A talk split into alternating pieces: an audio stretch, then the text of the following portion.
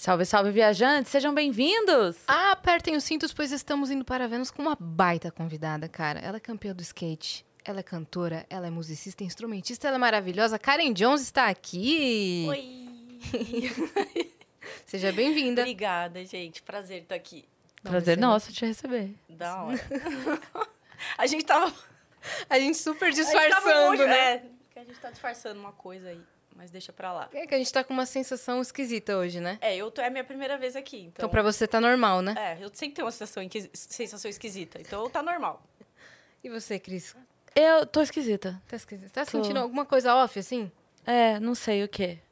Não sei. Até o final da live, acho que a gente, A gente que a gente descobre. descobre. A gente tá na semana aí da- do Dia da Mulher, então essa semana inteira é especial do Dia das Mulheres. Você é a nossa segunda convidada. E que convidada, né? Pra representar a feminilidade. Ah, obrigada. E vocês trazem mais mulheres ou mais homens no podcast? Ou não tem essa estatística? É bem equilibrado. É bem equilibrado. Mas ano passado, por exemplo, a gente fez o mês das mulheres. Então, o mês todo de março foi só com mulheres das mais diversas profissões, assim. E foi incrível. Esse mês tá saindo de novo ou não? Esse mês tá sendo a semana. Ah, A semana. É. Porque ano passado a gente. Foi assim, foi sensacional. É. Mas muitos dos convidados que a gente queria trazer, convidados homens, e moram fora, por exemplo. estavam aqui bem Tavam na semana aqui- da mulher. E aí Não, no, no mês Nossa, mas, março. mas isso aconteceu tipo umas 10 vezes durante o mês. E a gente assim, ah! Aí a gente ia gravando gaveta pra soltar depois, né? Sim. E aí a gente decidiu fazer a semana. É, mas tem bastante convidada mulher esse, esse mês do mesmo Sim. jeito, né? Sim. A gente é bem É, a gente- equilibrado. é, acaba que sempre tem bastante, né? Mas a gente não, não, a gente não fica meio que contabilizar. Ah, veio, tem que compensar. Não, é só natural. Só tem porque tem mesmo, não é. É. Não é Excel. É, exato. Não é uma planilha que a gente conta exatamente. Mas é aqui no Vênus, quando a gente começou, foi o primeiro videocast feminino do Brasil. Aham. E aí o público feminino para videocast era 5% só, no geral, no mundo. E aí a gente conseguiu trazer para 50 50. Puma. Muito bom, muito bom, gente. A gente fica feliz com essa com essa meta atingida. É. E você tá de lançamento novo? Tô de lançamento novo. Dia 31 agora sai um single com um clipe de uma música que é muito especial para mim, que chama Certeza Absoluta. E eu já soltei uma versãozinha dela no Instagram. E aí agora a gente vai vamos lançar a versão oficial mesmo dela. E ela tem uma história é, que foi que é foi importante assim. Eu acho que é a primeira música que eu escrevo em cima de de algo, de um fato real, tipo, do começo ao fim, assim, que foi, eu fui em uma reunião e tinha um cara do- da, da agência lá da marca que não parava de me interromper o tempo inteiro. E daí isso disparou muito um gatilho para mim de outras vezes que eu já tive em outras reuniões, é, inclusive uma outra há um, um certo tempo atrás, que foi pior do que essa que me deu o gatilho, da pessoa o tempo inteiro é, parecia que não estava prestando atenção no que eu estava falando. E aí depois ela repetia exatamente o que eu tinha acabado de falar, como se a ideia tivesse sido dela. E aí eu fui ficando tão puta nessa situação que. e, inclusive eu falei várias vezes, né? Ó, você acabou, você repetiu, você tá repetindo Ô, Felícia. Lembra da Felícia dos Ursinhos Carinhosos? Você lembra disso? Não era do Que. Era que ela. Não, era. Acho que não era Felícia, então, dos Era Ursinhos outro Carinhosos. Era. Ai, como era o nome dela? Eu sei que ela falava assim, sei lá. Eles falavam, já sei, vamos pegar os ursinhos, prendendo uma torre e deixá-los sem Ah, comida. Daí ela falava, não, eu lembro eu tenho uma era. ideia melhor. Vamos pegar os ursinhos, prendê-los numa torre e deixá-los sem comida. Porra, Exato. Os caras estavam te feliciando. Exatamente, mas tipo, acho que quando é de um cara é um pouco pior, assim. Claro que acontece com mulher também. E aí eu descobri até que isso tem um termo que chama bro prioting. E. Eu nunca tinha ouvido esse É, termo. então, eu também não. Mas aí quando eu, eu contei na, na internet o que tinha acontecido, e a galera começou a mandar. E eu acho que, inclusive, é importante a gente saber que tem um termo, principalmente porque isso diz muito sobre uma situação que não acontece uma vez isolada, que acontece com muitas mulheres, né? É o cara se apropriar da ideia da mulher e repetir na Sim. boca dele e aí todo mundo aplaude, é isso? Isso. E aí a mulher fica descredibilizada e o cara fica com o crédito da ideia. E aí eu fiquei com muita raiva, né, na, na reunião. Tanto que eu saí da reunião.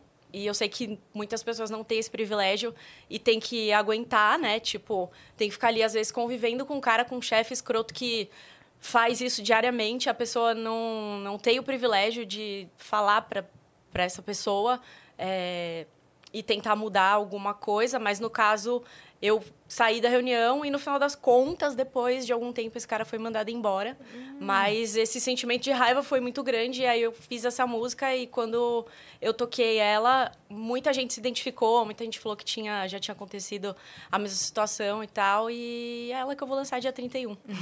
Tô sabendo que tem um clipe aí que foi gravado na gringa. É Sim, isso? Sim, tem um clipão. Foi, dividido, foi dirigido pela Camila Cornelsen.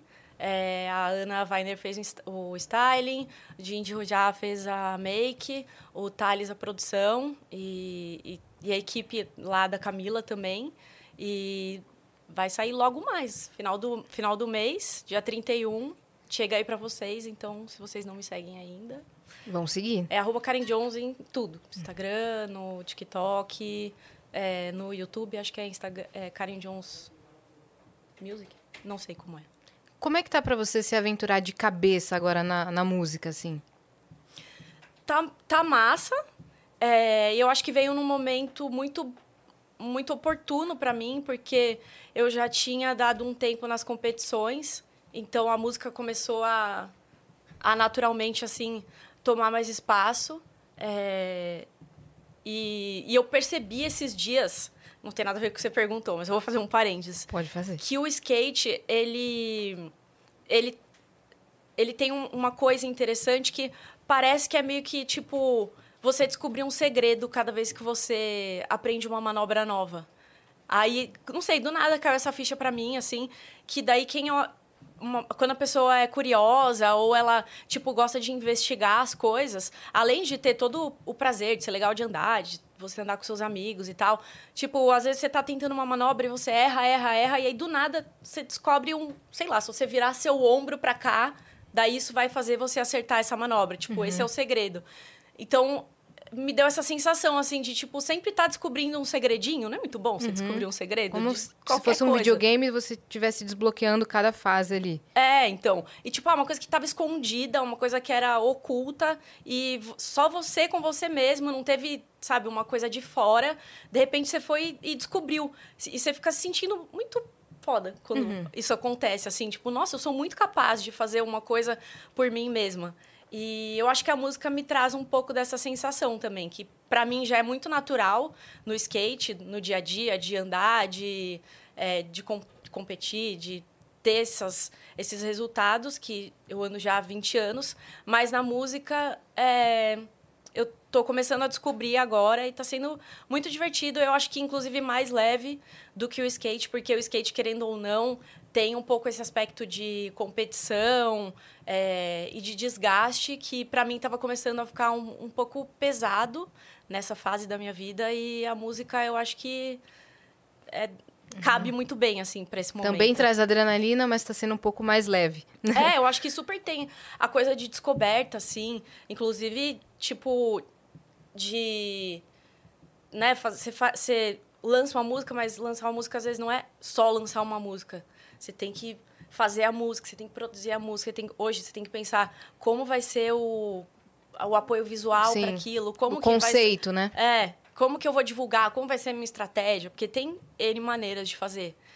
E aí você vai aprendendo e descobrindo. E eu acho que é um, um jeito, assim, tipo comum para o cérebro para velhos, assim, sabe? Tipo, uhum. Tipo, é, é um treino, né? Querendo ou não, é algo que você está aprendendo. Eu acho muito importante a gente cada dia, to, todo dia aprender uma coisa nova. Perfeito. A gente quer saber toda a sua história completa, mas antes a gente vai dar um recado pra galera, né? Boa. né? Pra quem quiser mandar pergunta pra Karen, quer mandar mensagem pra ela, manda áudio, manda vídeo, pode mandar texto se você for mais tímido, é só acessar nv99.com.br barra Vênus, que é a nossa plataforma, e lá a gente tem limite de 15 mensagens, então manda a partir de agora. Ó, lembrando que a gente segue aqui na nossa campanha, tá? De ajuda para o pessoal do litoral norte de São Paulo, por conta de toda aquela situação que aconteceu aí. A gente está acompanhando as fortes chuvas que destruíram aí várias casas e, enfim, é, tem várias famílias que perderam absolutamente tudo. Então a gente segue na arrecadação, tá o link aqui para você doar o quanto você puder ajudar. É, a gente segue aí nessa campanha, tá bom? E a gente tem uma surpresa para nossa convidada que vai aparecer na tela agora. Oh, mentira! Estou animada. Olha que fofo, que cara. Fofo. Nossa, acho que é a primeira ilustração de cabelo cacheado que fizeram de mim. Até então, todas as ilustrações eu tava de cabelo liso. Caraca! Que da hora. Olha aí. Muito lindo. Vai ser seu esse desenho, você Ah, vai receber em obrigada. alta qualidade. Quem fez foi o Gigalvão, que é nosso artista. E a galera de casa pode resgatar gratuitamente lá na nossa plataforma também, com o código que é Cuckoo Crazy. Ó. que tá? Se fofo. você não sabe como é que escreve, vai no canal da Karen, vê como é que escreve ou vê aí na. tá aparecendo na tela o código, tá bom? Boa. Cara, faz quantos anos que, que você anda de skate? Eu ando há 20 anos. Eu comecei a andar no final do colegial. é, no- quer dizer, no final da escola. No começo É. do colegial. É. Ah, tá. Foi tipo 99 pra 2000, mano. Eu sou muito ruim de conta. Colegial, você diz o ensino médio. É. Não. É, colegial e ensino médio. Ah. Quer dizer, eu não sei mais como é que chama hoje em Eita, dia. nós. Mudou tudo. Mudou. Minha sétima série é oitava, então... não- Então, era primeiro grau e segundo grau. e agora ela Isso. Colegial seria o primeiro grau. Isso. Gi- Não, ginásio. Primário, ginásio e colegial, não é, isso? Colegial é. o primeiro, segundo e terceiro médio. Isso. É, então foi de 99 pra 2000 Isso. que eu comecei a andar. E eu andava. Eu, eu sempre pedia de Natal para os meus pais um, um skate. E sempre tinha um argumento assim: ai, não, porque esse ano aí eles me davam outra coisa muito legal, mas não era o que eu queria. E aí eu comecei a fazer bolo de banana para vender na escola, para conseguir juntar dinheiro, que eu não trabalhava na época, é, para poder comprar. E aí, no final de 99, eu fui numa lojinha e comprei, mas antes disso, assim, eu já ficava andando com o skate dos amigos, né? Que tinha essa coisa de. Só que você tinha que ficar esperando a pessoa cansar de andar para você pegar o skate e poder andar. E aí eu montei o meu próprio skate, comecei a andar. E aí nisso, tipo assim, dois meses depois, o que foi muita coincidência, abriu uma pista de vertical, né? Que é um, um half pipe. Uhum. A três, É em U, é isso? isso. A três quadras da minha casa. E, e eu já estava andando direto no street, na rua, brincando. E aí eu comecei a frequentar mais esse, esse lugar, essa pista. Chamava é, Tent Beach. Na época não existe mais agora a pista. E daí fui conhecendo as pessoas. é, na época, assim, eu não tinha nenhuma menina que andava nesse lugar, era só eu. E eu demorei um tempão para conhecer outras mulheres que andavam. E quando eu conheci, assim, tipo, o meu universo explodiu, porque não tinha também internet. Então, é- era realmente, você falava, meu, não tem nenhuma menina que anda. Aí depois eu descobri que tinha. Mas até então não, não tinha contato, né? Mas ainda assim, você foi uma das pioneiras no skate profissional, né? Feminino. Ah, acho que posso, pode dizer que sim, assim, porque naquela época tinham outras meninas que andavam, claro. Inclusive, tinham meninas que andavam antes de mim, que já tinham feito uma história muito incrível.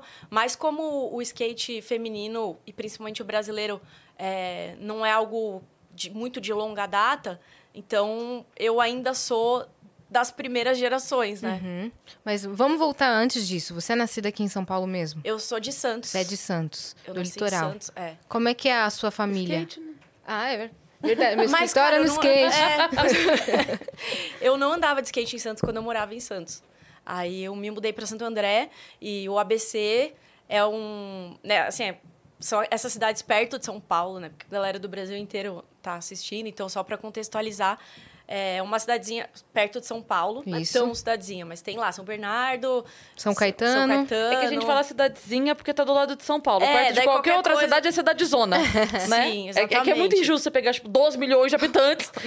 qualquer coisa do lado vai ser pequena, mas não é pequena. É, né? não, não é tão pequena. Tem shopping, inclusive, quando eu era criança, eu ia. Às vezes eu ia viajar e falava, ah, eu sou de Santo André. As pessoas de São Paulo falavam, mas tem shopping lá? Sim. É, tem. Mas tem cidade que não tem shopping. De, e, e é cidade grande também. Não, mas é super perto de tipo, São Paulo. Atibaia É. não tem shopping. Não tem? Não tem. Minha irmã mora lá, acho que não tem shopping. Acho que o shopping que tem se faz em Bragança, mas Atibaia é super grande, né? É, então.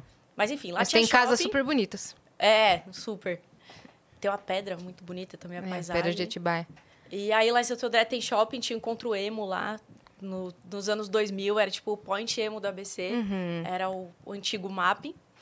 Mas sendo uma adolescente no, nos anos 2000 em Santo André... Você é uma- filha única? Eu tenho uma irmã mais nova. E daí chega uma hora assim que não tem muito o que você fazer na cidade. Então, ou você vira noia, ou você toca um instrumento, ou você anda de skate na adolescência, ou você vira, tipo, muito playboy e fica indo na balada, assim. Tipo, Sim. Só, só tem quatro skins pra você escolher lá. Daí eu meio que peguei as duas que era mais óbvia, que era de, de tocar, porque a galera tem muita banda. Porque, assim, não tem, não tem grandes entretenimentos lá. Então, tem muita cultura do, do rock e do skate, porque São Bernardo tem a maior pista da América Latina. É verdade. Então, já tem uma tradição, né? E, e aí eu tinha banda e comecei a flertar com skate também. Você tinha banda de rock mesmo? É, já era. Pop, punk rock, pop rock. É, punk rock. Você fazia o que na banda? Eu tocava guitarra. Você aprendeu sozinha? Eu, quando eu era criança, a minha irmã fazia aula de, de violão. E aí eu pegava as tarefas da minha irmã e fazia. E meu pai tinha muita revistinha de, de violão em casa também, de cifra. E aí eu aprendi a tocar e aprendi a tocar. Quais que eram as suas influências, assim, tanto na música como no skate, para você sentir vontade de entrar nesse mundo mesmo? Cara, na música, é, eu sempre gostei de banda com vocal feminino. Eu gostava muito de Hole, No Doubt, Alanis. É, gostava também de Nirvana. Uhum. As coisas do... De Brasil, assim, eu também tenho um pouco de influência de MPB por causa dos meus pais, que, que ouviam muito. Mas sabe aquela, aquela influência inconsciente que, tipo que você cresceu naquele ambiente, mas não é uma coisa que você escolheu, e aí você não percebe, depois quando você é adulto, você fala assim, cara, eu sei essa música do começo ao fim, por que, que eu sei essa letra? Então é meio que... sua mãe isso. botava uhum. tal. Minha mãe cantava pra mim, é. cantava na barriga dela. Mas, é, e, mas assim, por, por escolha, eu sempre fui mais pra esse lado de, do rock, de, de banda de mina, eu gostava muito de Silverchair também. Eu tinha uhum. uma banda cover de Silverchair em algum momento velho. no ABC. Sendo uma adolescente uhum. desocupada. E o que, que você escutava quando você começou a andar de skate, assim, no, nas, primeiras, nas primeiras semanas, nos primeiros tempos? Eu ouvia bastante hardcore. Não, eu digo não de música. O que, que você escutava das pessoas?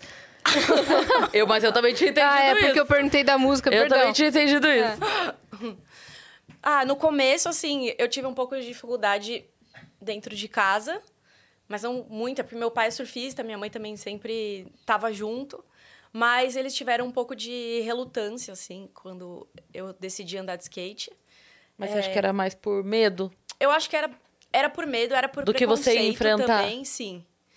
Eu acho que era um pouco de preconceito, porque não tinha muitas referências que, que nem tem hoje, que você chega e fala assim, olha aqui, olha aqui, mãe, olha a Karen, uhum. olha a Letícia, olha a Raíssa, olha... Uhum sabe? A, as meninas que estão andando era uma incógnita, era, sei lá, tipo, aparecia o Mineirinho na TV é. e o Chorão. O Chorão. e aí meu pai falava. E, e eu sempre tive muito amigo homem, né? E daí os meninos frequentavam muito minha casa. E aí meu pai falou, cara, traz umas meninas pra você ficar de boa aqui. Mas a gente tinha, tinha no, no quintal, a gente tinha uma bateria montada, então era meio que o QG da galera era a minha casa. Na sua casa. Hum, assim, hoje, como eu sou mãe, nossa, velho, meu pai e minha mãe devia ficar perturbado. Uhum. Não dava uma folga ali. Imagina a Sky levando todo mundo para sua casa. Eu acho que eles tinham um pouco do princípio, assim, também de pensar, tipo... Ah, se eles forem fazer merda, é melhor que fazer aqui dentro de casa que eu tô perto do que fazer na rua ou, sei lá, na casa de alguém que eu não vou estar... Tá, não vai dar tempo de pegar e levar pro hospital, sei lá. Uhum. Mas a gente ficava... Melhor sobre, sobre os, os, os olhares deles do que longe, né? É. Mas no começo... Ah, óbvio que a coisa que eu mais escutei era, tipo, isso na coisa de menina. E... Tipo, ah, isso daí não vai dar em nada. Ninguém acreditava que eu pudesse chegar longe do jeito que eu cheguei com skate.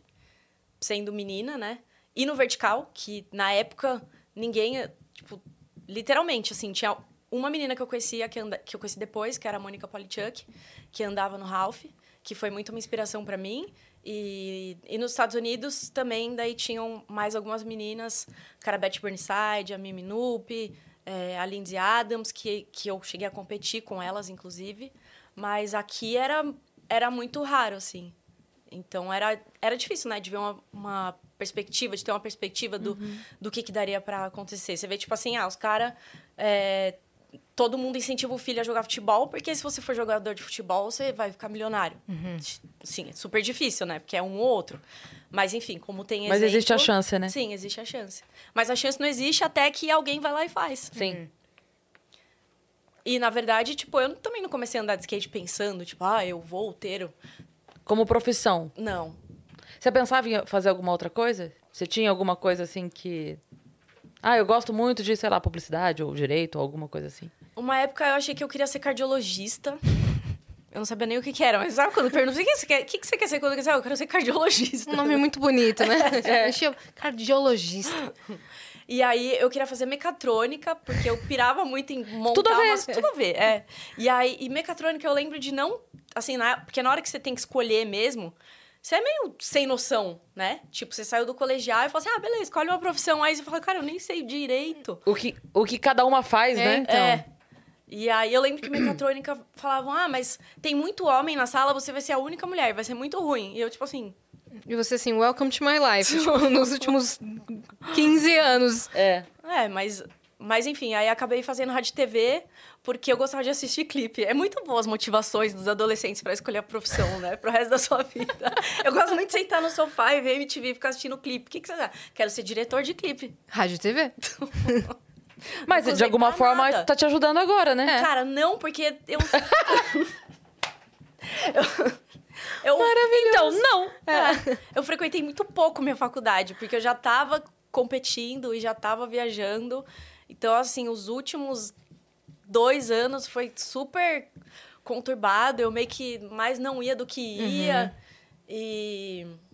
E não sei também. A, eu lembro de ter uma impressão assim de os dois primeiros anos você aprende metodologia e umas coisas nada a ver também. Pô, pra que, que eu vou usar essa merda só pra entregar meu TCC? Uhum. Que ódio! Você achou que fosse ser uma coisa mais prática, né? É, eu achei que já ia chegar. Aqui está seu diretor, aqui está sua boina, aqui está sua claquete, senta uhum. aqui sua cadeira de A diretor. banda que vem hoje é. para você gravar é. Mas nada a ver, né? Até se chegar nesse, nesse momento, ainda tem muito chão pela frente. É.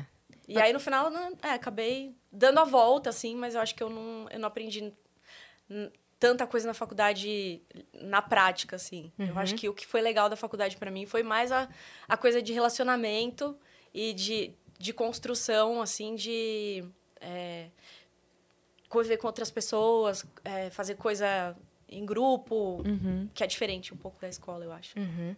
Quando que começou a ficar sério o skate? as competições assim chegarem? Uh, em 2005 eu fui para a Europa pela primeira vez e era uma coisa assim, ah, vai ter um camp... meu amigo Lécio falou, ah, vai ter um campeonato lá, porque aqui no Brasil não tinha campeonato de vertical feminino. Eu tinha que competir com os caras. Porque não, enfim, não tinha. Não tinha uma categoria. É, não tinha, não tinha nem menina suficiente para praticar. E daí lá fora tinha, e eu nunca tinha visto né? Então, para mim era, nossa, eu vou lá porque vai ser uma experiência única. Aí eu fui para a Europa nesse primeiro ano e me dei muito bem no campeonato. É... E aí eu corri a perna inteira e acabei sendo campeã mundial. Mas foi. Ah. Aí eu Era... acabei sendo Aí, campeã mundial. Eu tava lá do nada. Você acredita? Tropecei, caí no título da minha Nossa. frente. então não pode. Mas era muito louco porque a gente não tinha essa referência de ah, como que a menina lá do outro, do outro lado do mundo tá andando. Você nem sabia não sei como mesmo. é que é o nível dela. E eu andava com os caras aqui. Então a minha referência era o nível deles. E eu, eu achava que era muito ruim. E daí eu cheguei lá e vi que eu não era tão ruim do jeito que eu achava que era. Sim, você foi campeã. É, mas porque eu tava acostumada... Eu não era tão ruim. Eu tava acostumada a competir com os homens. Entendi. E, e aí, você não tinha referência não tinha, nenhuma eu mesmo. me achava podre, porque uhum. com, no, no campeonato masculino eu ficava, sei lá, não passava pra final. Uhum. Nunca fiz final, já fiz semifinal no campeonato masculino. Ah, não, teve um em Amsterdã que, que eu peguei pódio. Mas aí já não era, era amador, né? Não era profissional. Cara, é, a gente é meio leiga, assim, do Mas skate. Mas eu vou explicando. Ah, e a galera tá. também aí de casa, se tiverem no... dúvidas, mandem que eu vou explicando. É, boa. No skate vertical, você tem... Qual, quais que são, assim, os pontos de avaliação? Uhum. Como é que funciona? Então, no skate vertical, normalmente a competição é por tempo ou por paredes. Então, é ou uma volta de 45 segundos, de 30 segundos, ou 10 paredes, 12 paredes, depende do... O que, que, são 10 paredes? 10 paredes é tipo, você desce, aí você faz uma parede, uhum. duas paredes. Tipo, cada, cada ladinho da pista conta como uma manobra. Entendi. Sabe meio uma sequência de ginástica olímpica que você tem que ter umas coisas obrigatórias, assim, tipo, ah, essa manobra vale mais, essa daqui vale menos. É meio que isso, só que no skate não tem sequência obrigatória. Você faz o que você quiser, mas os juízes e as pessoas já sabem o nível de dificuldade, mais ou menos, então você vai se baseando uhum. é, na dificuldade. E é muito louco, porque no feminino é, também tem a, a, dificuldade baseada no que as outras pessoas estão dando.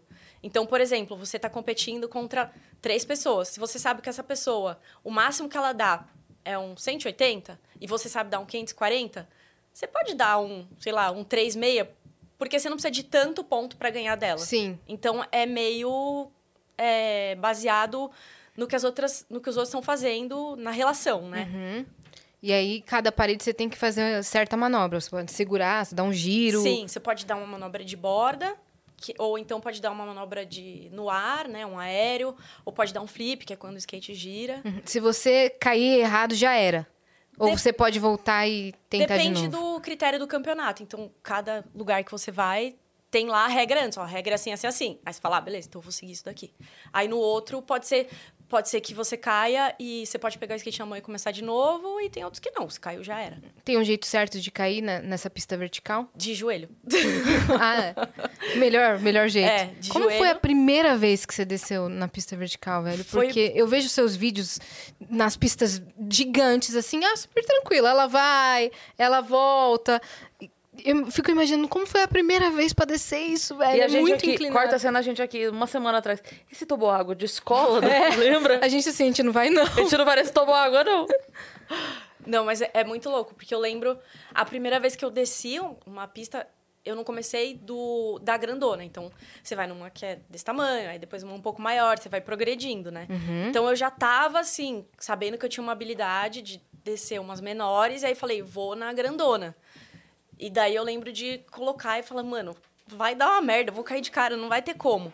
Mas, assim, eu já tava com uma habilidade suficiente para aquilo. E aí eu coloquei e, e, fui, assim. Eu lembro que a hora que eu fui, parece que minha alma descolou do corpo. Uhum. E ela só voltou na hora que eu tava lá do outro lado já. Então eu não sei o que aconteceu nesse primeiro trajeto. Sei que a hora que eu vi que eu não tinha caído, Daí eu comemorei. Uhum. Você é, desbloqueou mais um segredo. É. Né? É, foi. Não, mas ó, eu vou falar um negócio. Tem uma diferença entre você acertar e você saber fazer. Às vezes você, tipo, você faz um, um movimento, não só no skate, mas eu acho que isso se relaciona pra, sei lá, pessoas Dança. que fazem. É. Tipo, você faz, você acerta meio sem querer. E aí, depois que você treina várias vezes, aí, tipo, na décima vez você fala assim, agora eu sei como faz. Uhum. Porque já teve vezes de eu acertar uma coisa e falar, nossa, eu não sei como eu fiz isso. E aí você vai, come... vai repetindo. Vai errar de novo até é, acertar é, de até novo. falar, ah, é assim. Tipo, agora eu tenho domínio sobre essa coisa e eu vou meio que acertar a maioria das vezes. Uhum. E depois que você é, foi nessa competição lá na Europa, como é que ficou? O cenário aqui no Brasil, é, foi, foi dada essa notícia? Como é que tava foi o dada, cenário? É, foi e... E foi, assim, pegou todo mundo de surpresa, inclusive eu, porque eu não fui no intuito e eu nem sabia que existia um campeonato mundial. Então, quando eu voltei para cá... Você foi passear na Europa? Eu fui competir, né? Fazer essa experiência antropológica, porque eu precisava saber onde tinha mais menina nesse mundo. Queria me conectar com isso. E eu acho que eu fiquei no skate por tanto tempo, porque eu acho que foi o primeiro lugar onde eu me senti acolhida, tipo, como se, como se eu pertencesse, e ao mesmo tempo com uma sensação de, de inadequação. inadequação por, por conta de eu ser a única menina não que eu fosse a única, mas tipo. Ali no seu meio ali, era, né? ali onde eu tava, claro que tinham mais meninas andando, mas no meu grupo, e na época a gente não tinha internet, né? Então, é, era uma das poucas. Tá? Vou usar esse termo para não ficar parecendo que eu tô falando que era, não era a única. Uhum. Quando você achar que você é o único fazendo uma coisa, uhum. esquece. Mas o seu conhecimento ali fazendo. era.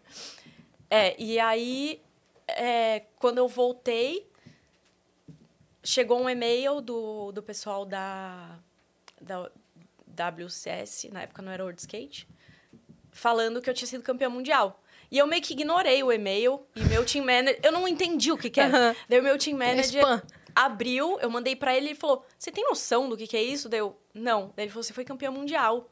Aí eu: "Ah". ah, vou andar ali na, na ah, pistinha. Ah, aí eu. Tipo, demorou muito tempo pra cair essa ficha. Principalmente porque no skate tem um lance de descredibilizar quem é campeão de alguma coisa. Porque o skate tem muito do lifestyle e de e de ser contra a cultura e ser uma coisa que é estilo de vida. Uhum. Então, por muito tempo. Contra o mainstream, né? É.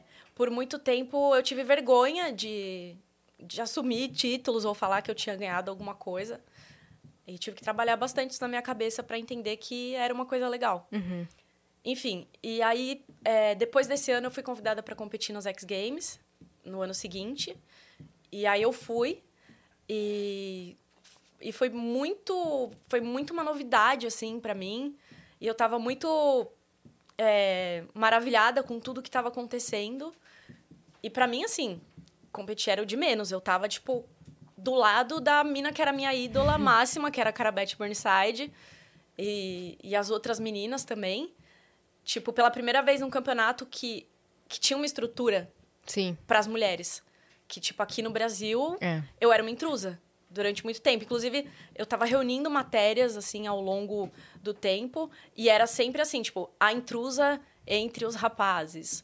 É, a ovelha negra era sempre uhum. um termo, tipo, dizendo quão excludente aquilo era para mim.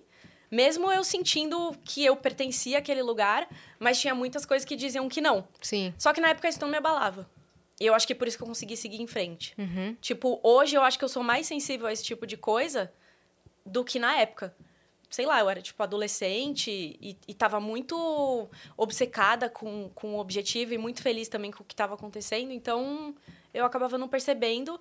e Só que essa insensibilidade também acabou tendo muito efeito colateral ao longo do tempo. Tipo, uhum. às vezes em terapia eu lembro de coisas assim que na época eu achava que não me atingiam, mas hoje eu vejo que, que tá atinge sim. A gente falou agora pouco, pouco antes de entrar no ar, uhum. cara. Perdi essa conversa. É, antes, antes de você subir. Antes de você subir. A gente estava comentando sobre o episódio de ontem. A Luísa estava aqui, que ela Sim, fazia dupla inteira. com o Maurílio, hum. que faleceu. E a gente estava falando sobre isso, e aí eu estava falando sobre a Maiara e Maraísa, que lidam todos os dias no show com homenagem a Marília. E aí a gente estava falando sobre isso, que assim, uhum. é uma uhum. situação em que para fazer a homenagem, a pessoa tem que desligar a dor, uhum, para ela conseguir fazer aquilo. Só que depois quando ela se conecta com a dor, Cai como ela não de uma viveu vez, aquilo, entendeu? ela não viveu aquilo na hora certa, vamos uhum. dizer assim, né? Então, assim, isso daquela época, talvez você desligou para não te doer porque você sabia o que precisava dar conta. Mas aí, a hora que você se reconecta com aquela dor que você viveu, que você passou, veio o peso uhum. de todos São os várias anos feridas você... abertas, é. sabe? Diana Gelé faz uma música agora, que é pra isso que serve. Olha aí, já vamos. né? Feridas abertas. É um bom nome de música. Olha aí. Mas bota em inglês que vai ficar mais chique. Não, aí. Nem lembro mais o que eu tava falando. Você tava falando sobre é, as notícias. Porque você ah, tava falando sim. que antes não te doía, que é. agora você é mais sensível a isso. É, de então... te colocar como é, intrusa no meio. É, e, e, na época, assim, eu participava dos eventos e dos campeonatos e é, eu tinha que implorar para poder participar nos, principalmente nos de vertical. Nos, nos de street, quando eu ia, tinha outras meninas, que, então a gente era um coro um pouco maior. Então a gente até conseguia, é, tipo, ter um pouco mais de peso, né? Não que não fosse difícil também, era. Mas no vertical eu, eu fiquei sozinha por muito tempo, assim, uhum. tentando é, incentivar outras meninas a andar, então, tipo, eu sempre tive um lance de, nossa, qualquer menina que eu via lá que tava na pista de skate, eu falava, oi, tudo bem? Eu sou a Karen, você quer andar de skate? Vem comigo, me dá sua mão. Tipo, arrumava peça, uhum. tava sempre ali tentando incentivar outras meninas. É... E aí, no, e nesse outro evento que eu fui, já tava tudo pronto. Então, para mim, era o paraíso. Por mais que tipo, fosse, assim, caquético. Lá Mas também. tinha uma estrutura. É, tinha um mínimo de estrutura que, já para mim, já tava bom. Você tinha que idade aí? nesse eu momento? Eu tinha, acho que uns 18, 19. Olha, cara. Era bem novinha. Eu novinha. me achava super velha. Era a... a mesma idade das meninas que, que competiam mais ou menos ou tinha gente mais velha? Tinha... Eu sempre... É, assim, eu, eu, eu venho numa geração que ela é meio um gap entre outras gerações. Tinha uma geração que era antes de mim, que tinham mais meninas. E aí, quando eu comecei a andar, tipo, foi uma época que todo mundo tava parando, ou as meninas que já andavam estavam parando, ou as meninas que estão andando hoje estavam começando. Uhum. Então eu, eu tava sempre meio, tipo, em cima do muro, assim, sabe? Eu não tinha muita companhia, não tinha muitas pessoas que começaram a andar comigo, nem dos meninos. No vertical, assim, quem é da minha geração é tipo uns três ou quatro, assim. Eu lembro uhum. que quando eu competi era eu, o vovô e o. E o. que é o menino da minha idade, o vovô, mas eu. É, então, dele, ele é da minha geração tinha eu e o vovô. Eu, o vovô. e o Vitor Simão, que era. A gente meio que começou a andar junto ali. E. E daí, em 2006, eu fui convidada para competir nos X Games e é, fiquei em terceiro lugar. E foi meu primeiro, minha primeira participação em X Games. Caraca, mano. E aí eu competi nas outras, nos outros etapas também, né, do circuito mundial. Uhum. E daí acabei ganhando o mundial de novo. Só que mais uma vez, assim, não foi completamente intencional. Foi tipo, ah, eu tava lá, eu participei dos campeonatos, consegui andar bem. Isso tudo, esse último, esse podcast de uma hora para responder a sua pergunta de quando que o negócio começou a ficar sério. Uhum. Que eu acho que foi aí. Na segunda vez, daí eu falei, opa, tem alguma coisa acontecendo aqui. Tipo, já fui duas vezes e, tive um resultado muito bom. Uhum. E aí, aqui no Brasil, foi a primeira vez que repercutiu, assim, tipo, de uma menina ter sido campeã mundial. Então, saiu na, no, nos veículos, na mídia. Muito pouca coisa, assim, comparado a, ao volume de coisa que a gente tem hoje, claro. Mas aí eu comecei a perceber que que brasileiro gosta de um título, né? Tipo assim, eu já tava andando bem, eu já tava fazendo meu negócio ali no skate, mas a hora que falou assim, ó, hum, ganhou dá, uma medalha. Dá pra ir mais. Aí meu pai falou, ó. Oh! Uhum. aí meus tio tudo, ó, oh, campeã, que legal. Eu falei, nossa, agora começou a ser legal. Uhum. Antes não era, né? Agora é Ninguém é legal. Me apoiou. Agora é legal. Aí eu comecei a ficar com raiva das pessoas. Porque elas não acham. Sabe, tipo, só, só porque eu ganhei uma medalha, ninguém dava valor antes. Agora tá todo mundo dando. Uhum. Mas beleza.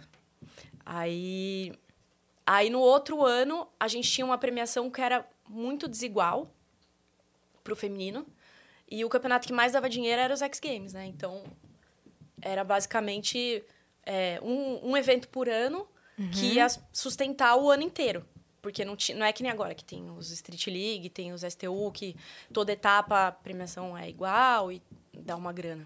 Uhum. O X Games a... era, o, era o principal, assim, é. que dava mais grana. Acontecia uma, é, uma vez por ano em cada país diferente? É, era uma vez por ano em Los Angeles e aí tinha. Já teve aqui, se eu não estou enganada. Teve. Então, aí depois eles começaram a pulverizar. E tinha X Games China, X Games Brasil. Uhum, eu lembro que teve aqui. Foi. Mas aí o, o, esses outros que não eram em Los Angeles, de Los Angeles era o principal, não tinha todas as categorias. Entendi. Então era um pouco mais, mais várzea, assim. Aqui no Brasil não tinha feminino, por exemplo. E como é que eram os seus treinos, assim? Você era muito regrada? Tinha, tipo, uma rotina dedicada a isso? Ou você ia fazendo? Eu, então, depois, depois dessa época, né? Eu comecei a, a me regrar mais. Era uma coisa que só eu poderia fazer por mim mesma, porque não tinha uma estrutura de técnico, de confederação, de salário, de nada. E daí eu fazia um, um preparo físico e cuidava da alimentação lá do jeito que dava uhum. e andava de skate todo dia, que era o principal. Uhum, porque joelho pega muito, né? Nossa, pega. Joelho, eu fico pensando, essa, é um esforço físico muito grande. Parece que você fez três academias no dia. É. Você faz... já precisou fazer alguma reabilitação? Já, várias vezes. Eu quebrei pouca coisa, mas já torci bastante. Uhum. Daí essa parte. Eu tenho frouxidão ligamentar e condromalácia. Então, meus ligamentos é meio que tudo mole, assim, tudo meio que sai do lugar. Ah, legal, né? que bacana. Muito bacana, bem. Escolhi direitinho ah. Caramba. Mas você, você. Aí você se afasta? Como é que é esse momento? É ruim, né? Nossa, o momento de, de lesão é, é punk, assim, para qualquer tipo de atleta. E acho que pro, pro skate ainda mais. E eu fico pensando que hoje em dia é, é mais ainda, porque na época que eu, que eu tava competindo, eram menos meninas. Então não tinha muito um negócio do, do, do potorano ali comendo. Se uma não andasse, a outra já ia e passava, porque seis meses faz muita diferença uhum. num, num treino e tal. Daí é. É muito ruim. Acho que as vezes que eu fiquei sem andar, desde que eu comecei, a, desde que eu pisei no skate pela primeira vez, foi quando eu tive lesão e depois quando eu engravidei. O resto, todo dia eu tava em cima do skate de algum jeito. Nossa, cara. E Cê... é muito bom. Recomendo. Uhum. Se vocês quiserem andar, eu levo vocês. Nossa, eu quero. Eu quero, mano. Eu sei dar três remadas ah, e, e acaba o flip. É, três tá remadas e acaba a pista. É, você tem noção que toda essa sua trajetória, todos os passos que você deu, o ar desligou? Você tá desligou. É, desligou mesmo. É porque tá vindo direto em mim. mas vai... tem como deixar para cima? A só? gente tentou, mas não, tá não deu. Não, mas liga um pouquinho para refrigerar isso. e só pra gente parar de ah. um brilho. aí nós liga de novo. Mas você tem noção que toda essa sua trajetória, esses passos que você deu e outras mulheres também dentro do skate inspiraram uma Raíssa Leal, né? Eu acho que é uma con grande construção, né? Tipo, uma geração ela precisa da outra para existir. É uma coisa que me conforta saber que a natureza ela não dá saltos. Ela é progressiva.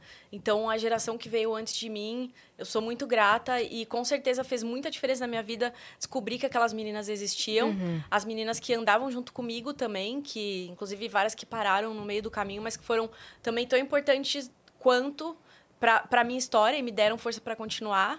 E, e essa geração que, depois da minha, né, a geração é, mais próxima, e essas meninas novinhas que estão começando agora, eu acho que é incrível você poder ter uma alguém para que você se identifique, né? É representatividade. Sim. Então, quanto mais quanto mais representatividade a gente tiver dentro do skate, principalmente do skate feminino, de, de tudo, tipo, você vê outra outra mina, sei lá, tipo, LGBT, porque você pode se sentir que você não é digno de fazer aquilo porque não tem ninguém fazendo, ou mina preta que às vezes se identifica com uma outra e, e precisa daquilo para falar não, eu caibo aqui também.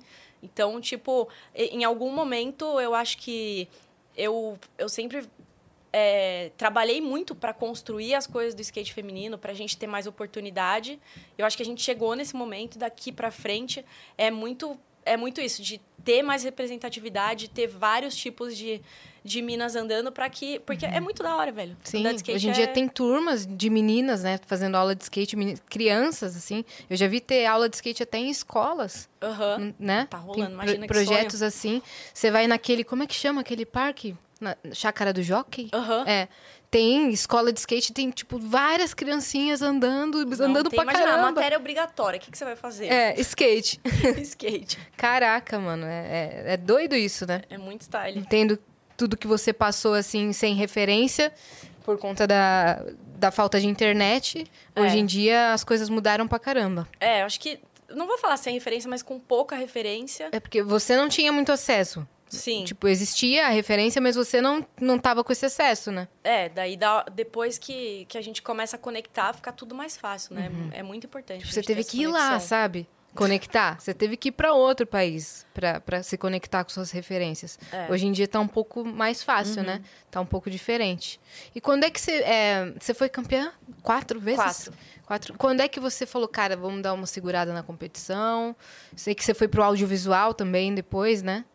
Na real. Você não, não apresentava um programa? Ah, é, é verdade, apresentava. Mas, ah, foi. ela, ela, é não, ela não ficou sabendo que ganhou. Entendi, é. não sabia. Ela não, se, ela, não ficou, ela não se deu conta que foi campeã mundial. O programa ela até esqueceu já essa hora. Posso te lembrar da sua ah, história? Eu, eu, lembro que eu, eu fiz um negócio nas Olimpíadas lá, que eu fui comentarista. Aí eu lembro que é mais recente. Ah, tá, mais recente, né? É. Do Xerecô no campeonato. Esse foi, esse foi mais recente. E aí, é véi, como é que aconteceu tudo isso? Vamos falar desse episódio, porque o Xerecô no campeonato. Xerecô no campeonato. Foi demais. Inclusive, essas Olimpíadas é, foram muito é, assistidas, né? Acho foi. foi, acho que, as Olimpíadas mais faladas dos últimos tempos. É, eu acho que o skate teve um peso grande, né? Teve. É, a participação feminina teve um peso maior ainda. Eu acho que se não fosse o skate feminino ali, que foi o que a galera tava curtindo assistir. E, e eu tava no, nos comentários lá é, e fiquei muito feliz também de saber que tinha um monte de gente assistindo e, tipo, gostando do, do que eu estava fazendo ali. Sim, você estava muito bem. A gente falou de você aqui na época, Foi. Né? A gente Vocês falou... nem me chamaram? Vocês me chamaram? Sim. Não trabalhava é!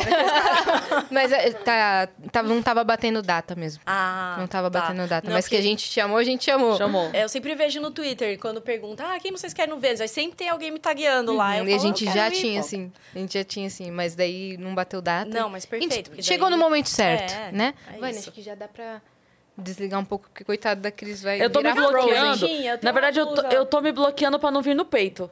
O ar, entendeu? Aí eu ficar botei doente. aqui, é. Aquelas quer trocar de lugar comigo? Karen. Ah, eu tava te perguntando sobre. Meu Deus. As Olimpíadas. As né? Olimpíadas. É isso, que a gente falou que você Sim. tava muito bem. Sim, não, eu gosto muito de falar sobre skate, deve ter percebido já. E, e eu não participei como skatista, mas para mim foi muito importante estar ali de alguma maneira, estar conectada com isso e falar sobre o assunto que eu mais gosto, para mim foi muito fácil. E assim, eu não esperava a a, a reação né, das pessoas de, de gostarem. Eu tava até é, ansiosa e nervosa, assim, tipo, nossa, será que eu vou falar alguma besteira? Será que eu vou. Será que... Porque eu não sou narradora e tenho essa impostação de, de comentarista. Técnica, assim, né? Exatamente. Mas eu acho que pra mim sempre foi muito fácil é, conectar skate com outras coisas. E eu sempre. Eu gostava de explicar pra minha avó o que acontecia nos campeonatos. Então era tipo muito. Não, vai então, eu peguei o meu skate, daí tem o truque, que é essa parte de metal de trás, e aí eu coloquei na borda do Ralph, que é, chama coping, mas é a borda do Ralph. Eu ficava explicando bem devagarzinho pra ela. Então acho E que. é exatamente isso que você estava fazendo. É. Precisava de alguém com uma linguagem acess- acessível para que pessoas de todas as idades e todo tipo de acesso à informação conseguissem entender o que, que era. É, porque era uma novidade mesmo, né? É. Na- Não, nas assim, Olimpíadas, Se sim. tem coisa de esportes que a gente já assiste há tanto tempo que a gente não sabe porque não sabe Sim. mesmo, imagina um que você tá vendo pela primeira vez, assim. Não, total. Até hoje eu assisto um jogo de beisebol, não entendo nada que tá acontecendo ali. Exato. Precisa de uma Karen para explicar. É, não, e foi, e foi muito natural, assim. E, e mesmo ali nas Olimpíadas, muita gente elogiando, mas tinha muita gente me xingando também. Porque eu não tava falando. é, Ah, por- acho que por isso, porque eu tava às vezes traduzindo negócio que eu sabia que era pro grande, grande público, né? Tava ali na, na Globo. Mas as pessoas do skate queriam que eu ficasse falando só o nome de manobra técnico. E eu, assim, na Sim. minha opinião, não, não dava. Então, assim, você nunca vai agradar todo mundo. Exato. Não, para mim você estava muito bem no seu papel ali. Tem uma Obrigada. coisa da comunicação também, que a gente até comentou sobre isso aqui, que eu lembro que o- uma vez o Whindersson foi no programa do Silvio Santos, Hum. E eu lembro tanto disso que ele virou pro Whindersson e começou a fazer uma- umas perguntas bestas, assim, do tipo, mas como é que é esse negócio de vídeo? Mas você ganha dinheiro? Mas como é que é? Aí você fala assim, cara, é impossível. que-" Mas não é isso, gente. O Silvio Santos está falando com o público dele. O público dele não sabe o YouTube, Claro. o vídeo, o AdSense, o não sei o quê. Então ele, ele tem que fazer o papel Uhum. do me explica isso aí. Como é que é? Vídeo? Que vídeo? Como é que é os vídeos que você faz? Porque ele tá falando com a dona Josefa. Sim. Não, e, e eu amo explicar uma coisa que é muito óbvia pra gente, pra outra pessoa, porque às vezes, enquanto você tá falando, você vai descobrindo várias coisas. Você fala, nossa, não tinha, não, não tinha percebido que era assim. Essa E referência, É. né? Tipo, então quando você explica, assim, às vezes você vai descobrindo umas coisas durante. um- Quando você tá falando, assim, que nem. Você vai entendendo até para você, né? É. E é muito da hora. Como é que você introduziu a, a Sky no mundo do skate? Foi muito natural? Partiu de uma vontade dela? Ah, a Sky, ela é obrigada, né, a ir comigo. Partiu de uma vontade dela? Não. É da minha? Deixa eu botar meu sapato aqui. Bote. Pronto. Bote e tire quando quiser. ela. Né, ela falou outro dia pra mim assim. É, Olha, tô andando melhor que você. Aí eu falei, ah, é? Ela, lógico, eu ando desde que eu tava na sua barriga. Não, tipo assim, ela quis dizer que. genial. Ela, Ela, é, tipo, já treina de- com você, ó. Eu ando, eu ando desde que eu tava na sua barriga, já já ando há mais tempo que você. Caraca, é verdade. Ainda não, né? Quase, porque ela tá com sete, Uhum. mais a barriga oito. ma- é, vai demorar um pouco Uhum. Mas ela, quando, quando ela nasceu, eu demorei muito pra voltar a andar de skate. É, eu achei que ia ser uma coisa rápida, achei que ia me recuperar do parto, eu tive parto normal, então eu achei que ia ser rápido por ser atleta, mas não, eu demorei pra caramba, assim, e foi e é muito louco, né? Porque cada mulher tem um corpo e cada mulher tem uma resposta, e mesmo eu sendo atleta e mesmo tendo tido parto normal, ainda, ainda assim foi demorado e longo e, e até doloroso, assim, eu sentia muita dor. É, mas aí depois, quando eu voltei, ela ia pra pista junto comigo, porque eu amamentava.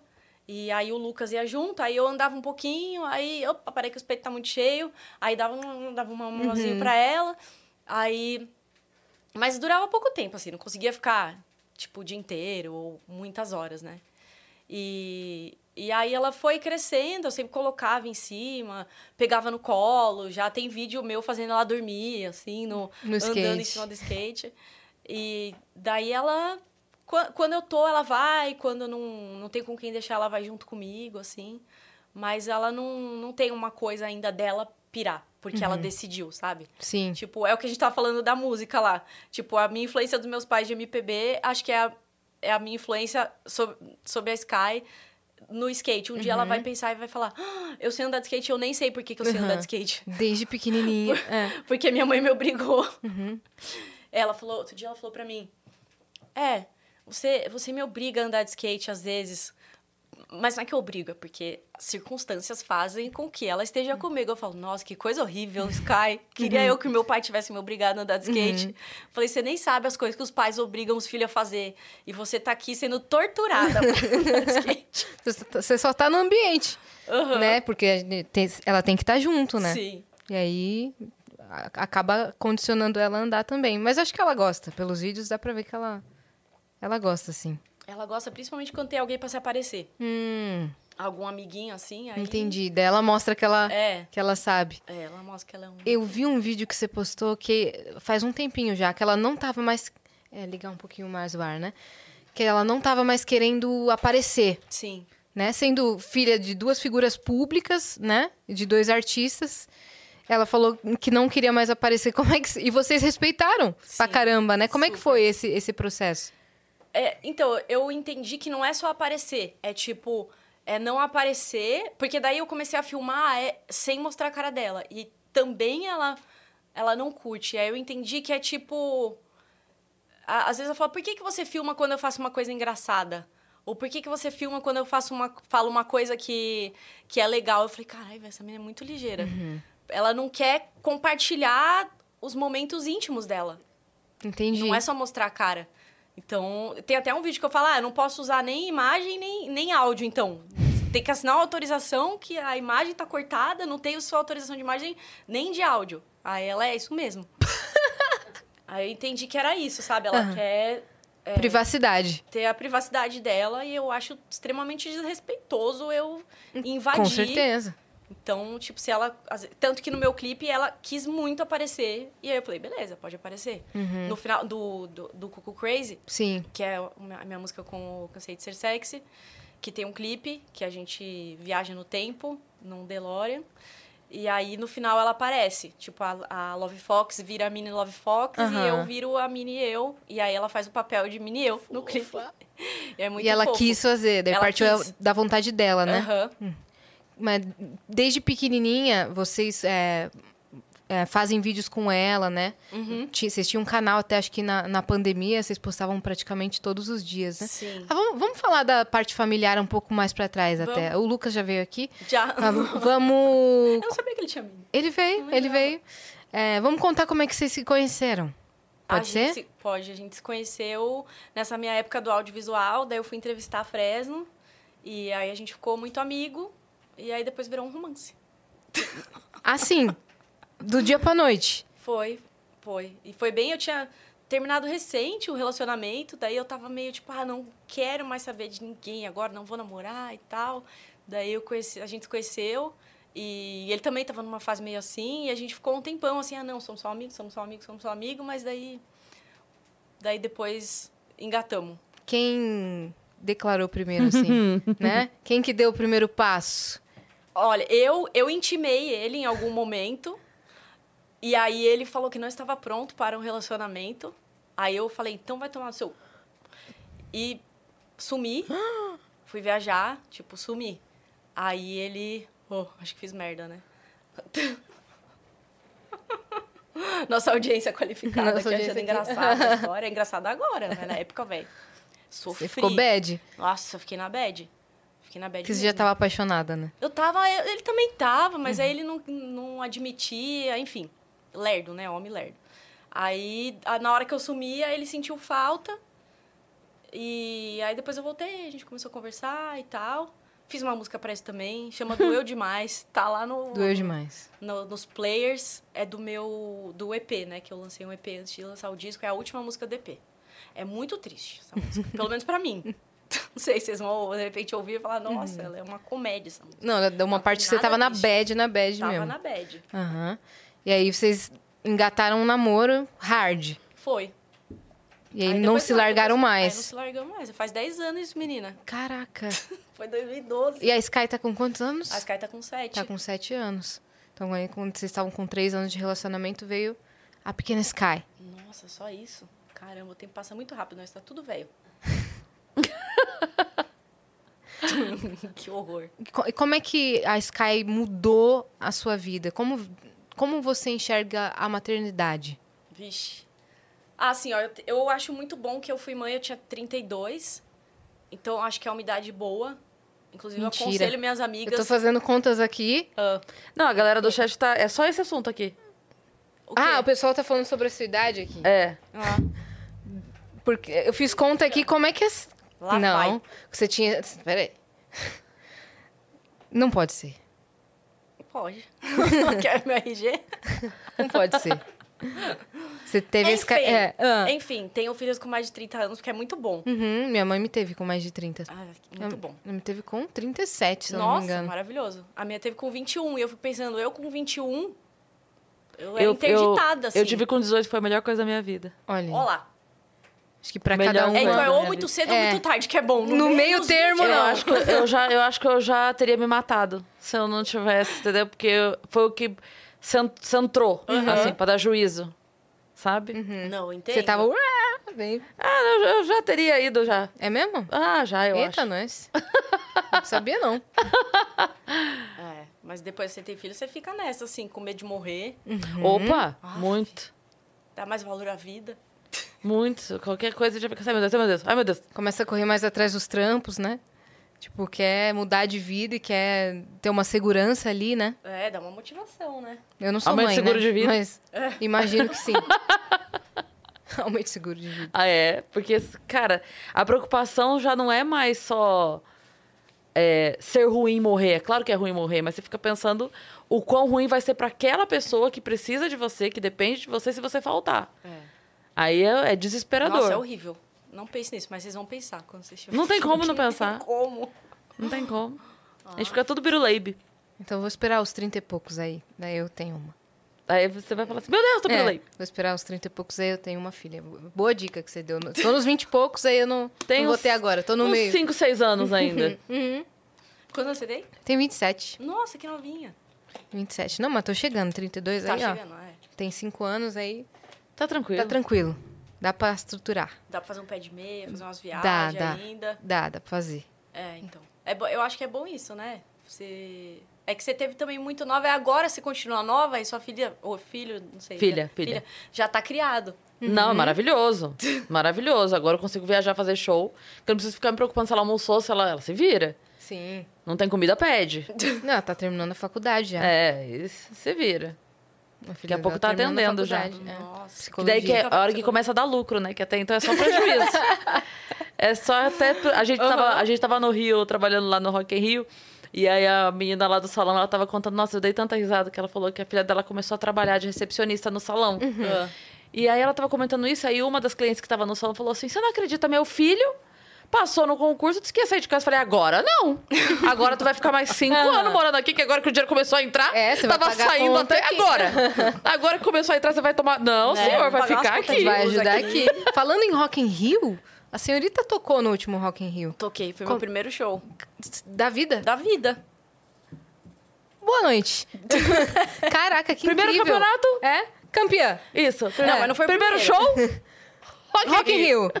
Como é que chegou a notícia? Você tinha acabado de, de lançar o EP, não? Eu tinha lançado o disco. O disco. E, e aí o pessoal da gravadora fez uma reunião, o Lucas já sabia também. E aí ele, a gente marcou uma reunião e aí eles me contaram. E foi. Nossa, foi muito uma um baque, surpresa. né? Foi. Foi um, um, ba um baque mesmo, assim. Tipo, acho que eu não tinha. Foi muito do nada, assim. E eu achava que eu não estava estruturada. Então eu demorei também para para colocar as coisas no lugar, uhum. mas mexeu muito com a minha cabeça. Então, tem um vídeo, né, da sua reação na hora você demora para assimilar que aquilo vai acontecer mesmo. Tipo, não, é. gente, sério? Não tem o vídeo é. do pós, né? Tem o do pós? Não, não tem. Então... Não tem. Porque o pós não também tem. deve. Mas, tipo, mexeu muito com a minha cabeça, assim. Tipo, eu, eu desde o Rock in Rio, eu comecei a ficar com uma insônia louca. De, assim, de não dormir mesmo. Hum. De precisar... Por quê? O que, que aconteceu? Ansiedade, assim, de, tipo que, que eu vou fazer nesse show? Eu vou tocar. Meu, não toquei nem pra minha família. Não toquei nem na, na audição da família, sabe aquelas uhum. coisas? Na, no na Natal da família. É. Daí foi, tipo assim, muito. Muito maior, acho que, uhum. do que eu poderia assimilar, que, que é aquilo que a gente estava falando. Mas, e aí eu dei uma pirada. Mas agora eu já tô, já tô melhor. Uhum. Tá mais centrada novamente. É, tô, mas foi bem. Mexeu demais, assim, comigo. Uhum. É, o lado bom é que você já tem, tipo, uma big experiência para já é, colocar no, no, currículo, assim. Você já, você já viu como é que é o, é. o grande. Sim. Agora você faz o caminho inverso uhum. e vai fazendo outros shows um pouco, um pouco menores. Total. O, eu fiz o Rock in Rio e aí é, a Gabi Ferreira tocou no Primavera na cidade e eu fiz uma participação no show Primavera dela. Primavera Sound? É. E aí ela... É, então, meu segundo show foi no Primavera Sound. Olha, o outro foi no festival é. gigante. E aí Caramba. o terceiro foi o meu show aqui em São Paulo. E o quarto vai ser no aniversário do Jimmy. Olha aí. Ela acabou de fechar um show aqui agora. Você vê como é? Tá vendo? As coisas são assim. É, então. Mas tem a agenda de show? Você tá planejando fazer nesse primeiro semestre? Então, não, tô planejando. A gente tá fechando algumas coisas agora. Então vai ser para daqui uns, uns três meses para frente. Mas a gente tá, já tá já tá tudo, tudo sendo planejado. É o Lucas quem produz musicalmente. O Lucas produziu o, o show. O Lucas Romero é, é, produziu. Ele é o diretor de palco, né? Diretor de show. Uhum. E, e tem a minha bandinha, que é o, o Tuti, o baixista, a Nico, uhum. a baterista. E agora o Duzi, que vai tocar também. É, ele, vai, ele faz vai fazer coisa de efeito e, e tocar guitarra e teclado. Você toca também na banda, né? Eu vi uns vídeos seus to tocando um pouco de guitarra, um teclado. Pouco, toco um pouco de guitarra, um pouco de teclado. Uhum. E, Foi ideia sua colocar os instrumentos? É, assim, a princípio eu queria sempre estar tocando um instrumento. E, na verdade, eu, quando eu comecei os ensaios, eu comecei tocando. É, e aí, conforme a gente foi ensaiando, eu vi que eu ficava confortável só cantando. Porque eu tinha muito medo de ficar desprotegida, sabe? Tipo, uhum. de não ter um escudo, assim. Eu até conversei com a Pete disso outro dia. Ela falou, ah, amiga, eu não toco mais nada agora, uhum. porque eu não preciso. Aí eu falo, nossa, que legal. Uhum. Porque para mim ainda, tipo, eu tenho que ter uma... Uma, uma coisa, coisa, na mão, é, né? protegendo, assim, sabe? Uhum. Eu ficar cantando, não sei o que fazer com as mãos. Uhum. Daí... Mas eu gosto de, de tocar e, e cantar junto. Mas também tem várias algumas músicas que eu só canto e tá sendo bem massa. E aí agora daqui para frente, né, tem certeza absoluta que a gente já toca no show, então ela vai estar tá sempre no repertório e os próximos lançamentos também a gente vai engordando cada vez mais o show e vendo o que que qual a resposta do público uhum. também. Mas para mim foi incrível assim. O, o meu último show que foi no Cortina, né? Depois do baque do Rock que in Rio e tal. Não, Cortina é um espaço maneiro. É muito legal lá. Eu adorei tocar lá, assim, tipo, é um. Inti é um... Mais intimista, né? Aham. Uhum. É confortável, um número de pessoas, assim, que, tipo, não é aquela coisa de perder de vista, sabe? Que você fica meio tonto. E a galera foi no meu show e, tipo, todo mundo cantando. E aí, acho que depois da, depois da quinta música que eu olhei, eu falei: ah, as pessoas sabem a letra, elas estão aqui, tipo, elas estão fechando comigo. Elas não estão aqui para me gongar. Uhum. E aí, tipo, foi quando eu relaxei, assim, e falei: nossa, que da hora. Mano, nos campeonatos de skate tinha vezes, assim, de eu estar tá competindo e ter galera falando, cai, cai, torcendo pra cair. Uhum. Que zoado, cara. Já teve torcendo pra cair, já teve, tipo, quórum gritando gostosa. Hum. Na hora de eu competir, então... no Rio de Janeiro, assim, massa. Gostosa! Uhum. Gostosa! Que, que é, ódio, velho. Que é igualmente ruim a cai, cai, cai, né? É, é diferente, né? Mas tipo, é diferente, mas... É, é Mas da mesma forma, não, era, não é isso que é pra focar, né? É. Mas, mas é. O que eu ia te perguntar sobre o seu processo criativo dentro da música. Como é que funciona para você compor e produzir suas músicas? É você que compõe todas? É, você se entende com quem está produzindo musicalmente? Como é que você tira a ideia da cabeça? Eu gosto de. Assim, eu tenho um caderninho de anotações e de. No, e bloco de nota e caderninho. Eu sou muito da escrita da caneta mesmo. Então eu já tenho algumas ideias, assim, de, de temas. E aí, quando eu sento para compor, tipo assim, ah, eu tenho uma ideia de uma melodia, eu faço uma melodia no violão. Aí, às vezes, sai, né? Você tá, tipo, tocando e já sai alguma, alguma coisa que você vai inventando na hora. E depois vai aperfeiçoando. Mas, normalmente, eu faço isso. Tipo, sai alguma coisa meio... Ah, falando qualquer coisa. Hum. E aí, eu vou substituindo a letra. E, às vezes, pego, tipo, ah, o Lucas fez uma base, aí ele me manda a base. Aí, eu vou é, compondo em cima, vendo, tipo, ah, o que, que eu quero falar nessa música. Mas acho que cada uma vai vem de um jeito diferente. Uhum. Assim, certeza absoluta foi uma que tipo eu queria fazer um rock com baixo bem marcado uhum. e, e com um andamento específico. Sobre o assunto que você é, comentou. Sobre o, sobre o assunto. E aí, tipo, eu meio que dissertei sobre o assunto uhum. na música inteira, assim. Ela é meio conectada. Aí tem a, a outra que eu comentei também, Doeu Demais, que é uma que... É, também conta uma história desse dia que eu terminei, que, ele, que a gente terminou e eu fiquei no carro trancada, esperando o tempo passar para eu conseguir sair dali depois. Uhum. Daí tem uma outra música que chama Hiperventilando, que fala... Eu já ouvi essa. Ela fala sobre ansiedade. É... É, acho que saúde uhum. mental é um, um, assunto meio recorrente nas minhas músicas, músicas né? atualmente. Né? Eu já ouvi ET também, Hiperventilando. E algumas outras. Eu gosto muito da, da sua identidade visual também, Ai, além das músicas. Tá muito legal. Assim. Nossa, vai curtir o clipe. Não, certeza. Um Dia 31, né? Dia 31. Dia 31 tá no ar. Já se inscreva. E como vocês têm um estúdio em casa, como é que é, é ter várias bandas e artistas recorrentemente passando por lá? Por exemplo, eu sei que a, eu sei que a, que a Priscila Alcântara é, gravou, por exemplo, né, um álbum na casa de vocês. Uhum, inclusive eu sou compositora de uma das músicas é, também. então. É verdade. Como é que foi esse processo todo? Ah, é muito. É... Teve várias fases, assim, tipo, antes da Sky nascer e depois que a Sky nasceu. Mas, tipo, o Pericles já foi em casa. e aí eu lembro. Tipo, Maravilhoso. a gente tem um banheiro que é muito pequeno. E daí ele foi no, foi no banheiro e, tipo, era muito apertado o banheiro, assim. E aí eu fiquei, cara, fiquei meio tensa, assim, tipo, por ele. Mas uhum. deu tudo certo uhum. no final. É... Aí eu passei um bom ar lá depois. Ter o Pericles em casa deve ser maravilhoso. Nossa, né, não, eu fiquei maluca. É, já, a gente já gravou o Capital, já gravou o Paulo Ricardo. Que maneiro. A Manu. A Manu, e, é verdade. E, e, normalmente o Lucas me avisa, assim, tipo, quem vai. Mas direto eu desço, assim, teve um dia eu desci e tava o João na minha sala. Eu falei, opa! Tudo Todo bem? dia uma surpresa diferente. Podia ter avisado pra eu passar um. pentear meu cabelinho um pouquinho melhor. Uhum. Daí tira aquela selfie bem cagada só, que não vai postar, só né? Pra só registrar. Falar, é, pra registrar. Eu sei tá que a pessoa casa. tava lá. Mas é. Assim, a gente. Aí, aí quando eu sei que vem alguém, Aí eu vou, reponho o papel do banheiro, porque o Lucas às vezes ele esquece, a pessoa vai no banheiro e não acabou o papel. Uhum. Daí limpa as toalhinhas, joga um, ps, ps, um cheirinho no ar, assim, bota um, uma aguinha pra pessoa. Deixa pegar. tudo certinho. Às vezes faço uma pipoca quando eu tô lá, né? Quando eu tô... Uhum. Vocês não pensam em fazer, tipo, um, um, um, mini doc sobre as pessoas que vão gravar lá? Não sei se já tem isso e eu, eu não vi. Acho que não. Vocês uma, deviam fazer. Boa, tá vendo? Sobre uhum, o processo da, da galera indo gravar lá. Uhum. Acho bem legal. Eu acho que tem coisa na plataforma Fazer aqui, um né, mural meninas? de todo mundo que já passou na sua casa. Verdade, é verdade. Pelo menos tirar aquela Polaroid marota. Uma, é, uma Polaroid é legal a ideia. A gente faz. Aqui, aqui no estúdio do Prosa tem. É, aqui também a gente tira Polaroid, mas ali tem, lá no estúdio do lado tem um mural. Bonitão, assim. Da hora. Ó, vou ler a mensagem que a Alec mandou aqui na plataforma.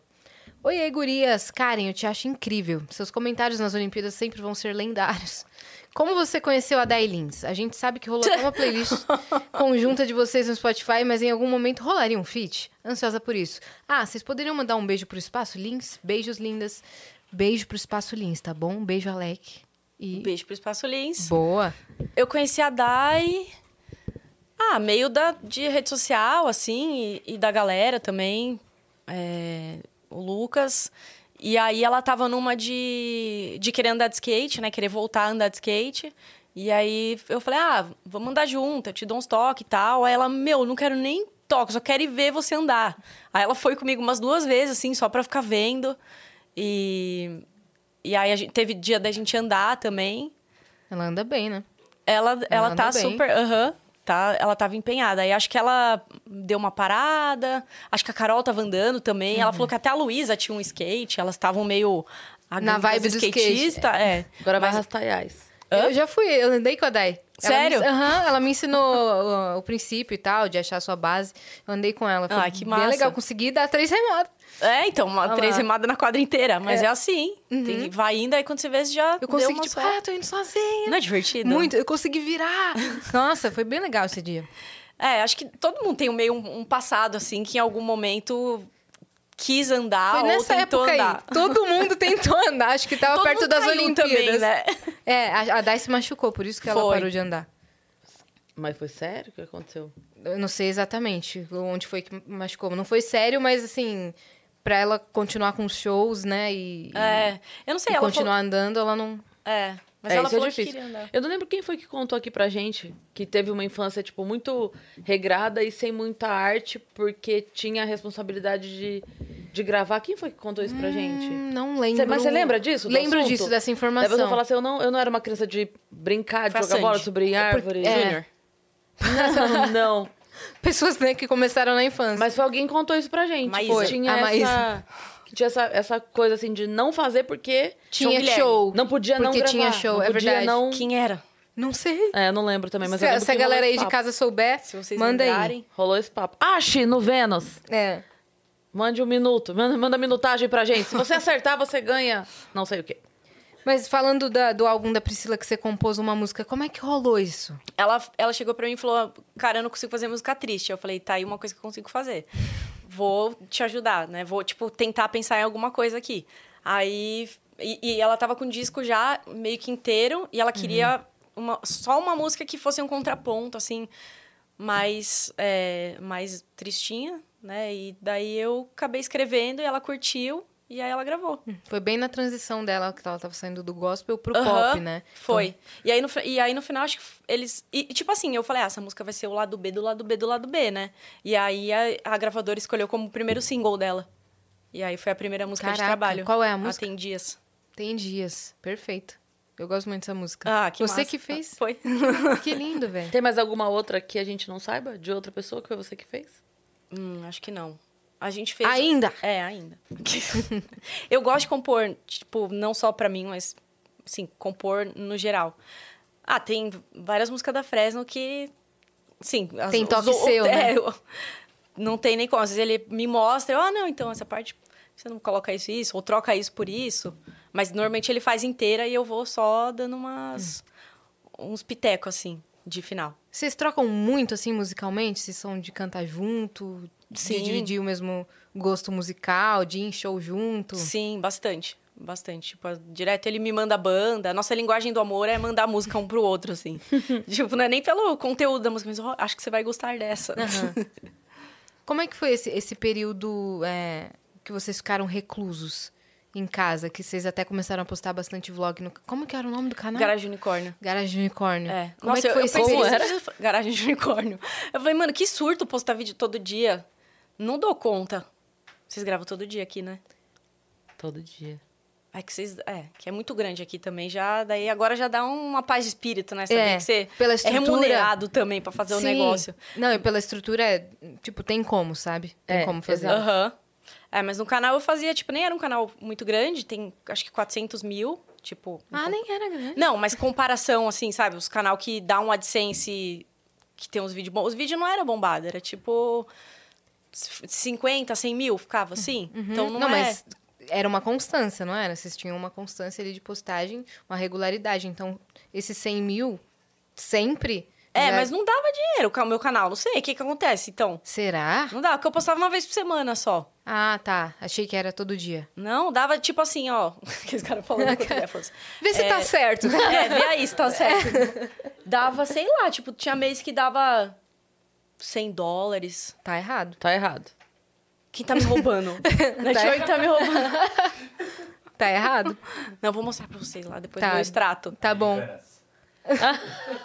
é, então aí não, não, não, se pagava muito assim. Aí às vezes eu tipo, quando. E não tinha muita publi também. Uhum. E. Mas e você a... tava fazendo pra, pra produzir coisas, né, é. né? Durante esse período de Sim. reclusão. Sim, porque eu curtia, mas eu acho que eu exagerei um pouco de fazer todo dia, porque daí depois que eu fiz todo dia, aí o canal acabou. Entendi. Não acabou, né? Eu parei de fazer. Parou de Pode fazer. ser que qualquer hora eu volto. Uhum. Todo santo dia eu entro nas minhas redes sociais e tem. Ai, volta com o Garagem Unicórnio, por favor, volta a postar no Garagem Unicórnio. Mas eu realmente considero. Era legal. É, então, eu, eu considero voltar a fazer, mas fica sempre num plano B, assim. Uhum. Daí. Não sei, eu acho que precisava encontrar um formato, alguma coisa que desse vontade de, de voltar a fazer. Porque é isso, é muito trabalho, tem que ter uma estrutura. Se você Sim. tem estrutura. É, pra não ser tão maçante, né? É. E como é que é a sua rotina hoje, conciliando música com a maternidade, com o skate? Você ainda anda, né? Ando, é. ando. Como é que é a sua rotina, assim? É, então eu ando. Tipo, antes eu andava todo dia. Tinha que andar todo dia. Daí hoje eu ando quando eu consigo. Não é mais minha prioridade. Então eu tenho trabalhado bastante na, nas coisas de divulgação do disco, das músicas. Tipo, você tá divulgando um negócio que saiu, mas você já tá trabalhando na próxima coisa que você vai fazer. Então já tá pensando em clipe, já tá organizando, fazendo é, reunião com a gravadora, vendo o que, que você vai postar de digital para aquela semana. Uhum.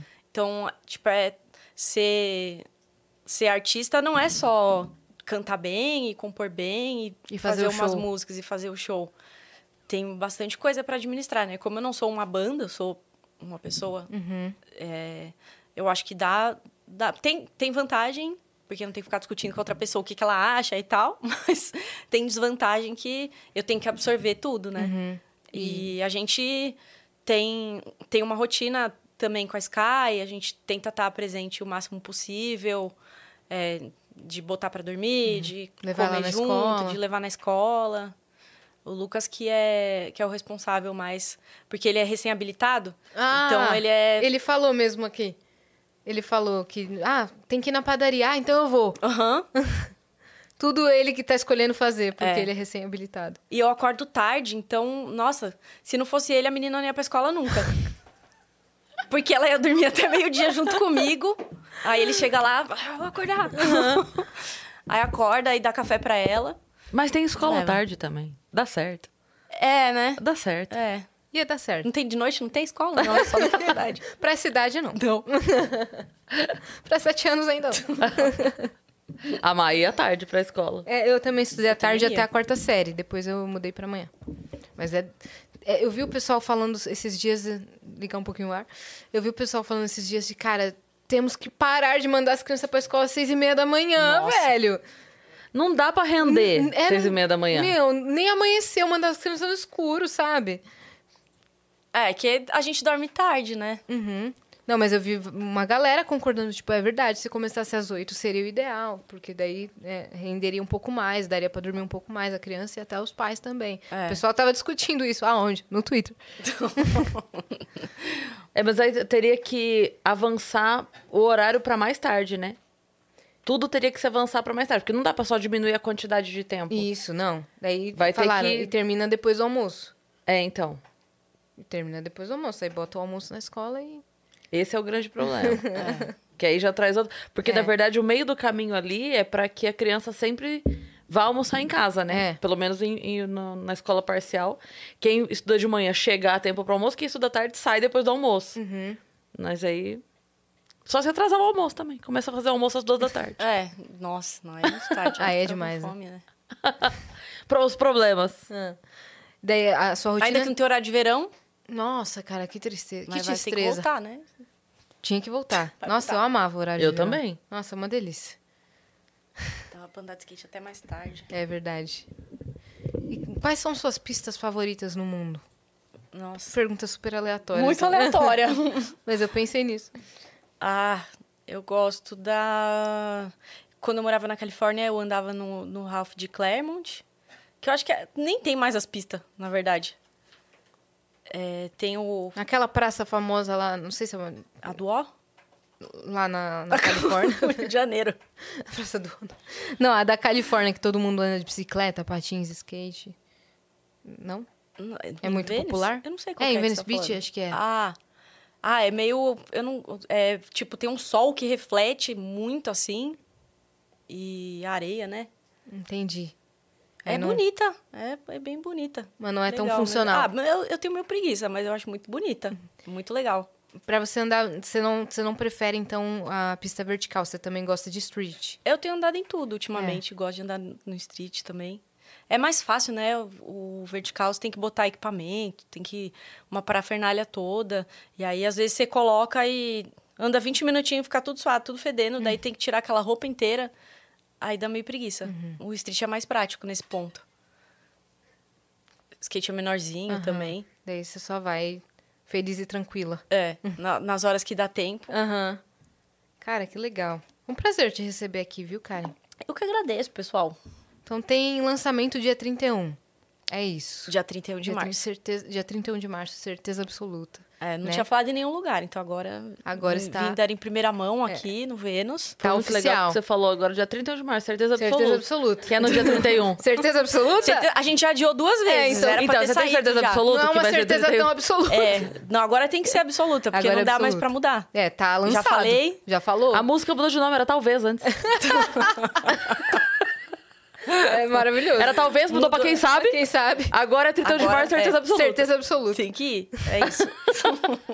Então, ó, tem também suas redes sociais pra galera conferir sua agenda, seus todos os seus trampos estão por lá, é isso? tá, tá tudo por lá. Eu sou bem ativa, eu respondo todos os comentários do pessoal. Tá sempre online. Não tô sempre, mas daí às vezes eu posto negócio e, e respondo, assim. E a galera fica, nossa, você responde? Sim, eu respondo. Sim, as pessoas não respondem, tá ligado? É, não, quando assim, um post que dá, sei lá, muitos, muitos comentários, aí não dá pra responder todo mundo. Uhum. Mas até sem comentários, eh, dá conta, né? Dá. E quem fala que não vê, tá tudo mentindo também, porque vi sim os comentários da galera. Dá, dá pra ver, porque você abre seu Instagram, as notificações, as notificações estão os comentários da É, galera. e quem que não posta e fica lá vendo, ai, deixa eu ver se eu que comentou um negócio aqui. Todo mundo posta. Então, Fica- todo mundo posta cobre seus artistas. É, Eles estão te ignorando se eles não estão te respondendo. boa. Denúncia. Grave. Grave. Então sigam muito arroba Karen Jones em todas as redes sociais e também stream nas plataformas digitais, é isso, é Karen? isso, é isso. Né? Você tá em todas. Tô, tem a, a meu último lançamento lá, que é Cuco Crazy, Uhum. Cuco Sei de Ser Sexy. Banda maravilhosa dos anos 2000. É verdade. Trouxe de volta pra, pra isso especificamente. Aham. Mas tem o clipe também, que dá pra assistir, Que a Sky participou. que a SK participou. e, e, é, e é isso, fiquem ligados aí. Então tá bom. Você que ficou até aqui, se inscreve aí no canal do Vênus, tá? Porque a gente tá rumo a um milhão de inscritos. e Falta pouquinho. pouco, Falta pouco. Falta quanto? Falta o quê? 30 mil? Acho que é isso. 30 mil. 30 mil pessoas, a gente chega rapidinho. Ah, mais um mêsinho? É, Nem então. isso, será? Não sabemos. Não se a galera se sabemos. Compra mobilizar. follower. Aí não, porque daí cagou o algoritmo. Tô zoando. É, Aí vai que nossa edição Uns der robô. errado, dona Karen. é. Daí... Aí vocês vão reclamar pra mim depois. E segue a gente também nas nossas redes pessoais. Ó, chegou a mensagem. Eita! Aos 47 segundo tempo. Manda ali. Cadê? Peraí, deixa eu abrir aqui. Não recebi aqui, não. Também não. Ela tá falando. Vai, tá indo, tá indo, tá indo. Chegou, chegou, chegou, chegou, chegou. Pera, pera, pera, pera. Chegou aí, minha parça? Chegou. Ó lá. O MD Marquito mandou aqui. Olá, meninas, boa tarde. Me chamo Marcos e ouço, vejo vocês há tempos. A Karen também. Tive a oportunidade de fazer o livro dela de bichinhos pra colorir e curti bastante os comentários nas Olimpíadas. Hoje nem é pergunta. É só pra mandar boas energias para. Cortou? Eu. Deve ser para vocês, né? Ah, então tá. Obrigado, Marquinhos. Espera um pouquinho, tá. Travou. Travando na internet aqui. Tá apertar, conectando de novo aqui. Tá tranquilo. A gente continua ou a É, gente. Pode repetir a pergunta de novo, por favor? Claro. Claro, ó, MD Marquito. Olá, meninas, boa tarde. Me chamo Marcos e ouço, vejo vocês há tempos. A Karen também. Tive a oportunidade de fazer o livro dela de bichinhos pra colorir e curti bastante os comentários nas Olimpíadas. Hoje nem é pergunta, é só pra mandar boas energias para vocês. Obrigado, Marquinhos. O que, que é o livro de bichinhos para colorir? Ah, foi uma época que foi aquele, um surto dos livros de colorir. Sei. Então, aí Tinha eu umas fiz um mandalas e tal. É, daí só que o meu era tipo uns monstrinhos, assim. Ah, que maneiro. Que legal. Aí o Cairo, Dan, o Cairo Dani mandou salve, salve viajantes. Cari, queria saber se a base do skate brasileiro está à frente dos outros países. E na Olimpíada de, Olimpíada de Paris, dá para dizer que o skate será o carro-chefe brasileiro? Já somos uma potência atualmente? Abraços, meninas. Ah, eu acho que sim, né? O street feminino, a gente tem muitos nomes muito fortes. No masculino também, o parque masculino é muito forte. Então, é uma delegação, não sei de cabeça quantos skatistas que vão, mas como é um esporte individual, né? É, e tem muita gente boa, tem muita chance de medalha. Eu acho que na, na, próxima, e cada vez mais a gente estando mais estruturado, porque essa primeira meio que pegou todo mundo de susto. Então, uhum. é, até seleção tinha começado um trabalho recente e tal, mas eu acho que a próxima vai, vai ser um dos maiores números de medalhas. Eu arriscaria dizer. Uhum. Não, o pessoal tá bem engajado, né, no skate. Sim. E agora ganhando experiência também, porque a, a anterior foi a primeira, né? Para todo mundo, mas mas agora até a equipe técnica vai ganhando mais experiência também, o pessoal que acompanha. Uhum. Perfeito. É, é esse ano? É... Ano que vem? Ano que vem, né? Ano que vem. Maneiro. É, porque Ansiosa. Esse, é ano ímpar, né? É. Verdade, então é ano que vem mesmo. É. Então, é isso. É isso. Finalizamos as perguntas aqui. Valeu, geral, que mandou. Valeu. Nos sigam também, arroba Vênus Podcast em todas as redes sociais, né? Isso. E segue a gente também nas nossas redes pessoais, sensuais. Cris Paiva com dois S e As e assim. Segue a gente lá. Beijo. É isso, tá? Beijo. Tô sentindo que as coisas estão meio invertidas é, aqui hoje, velho. Eu acho também. Né? Não sei por quê. Vocês vão arrumar de volta? Arrumar o quê? Oh.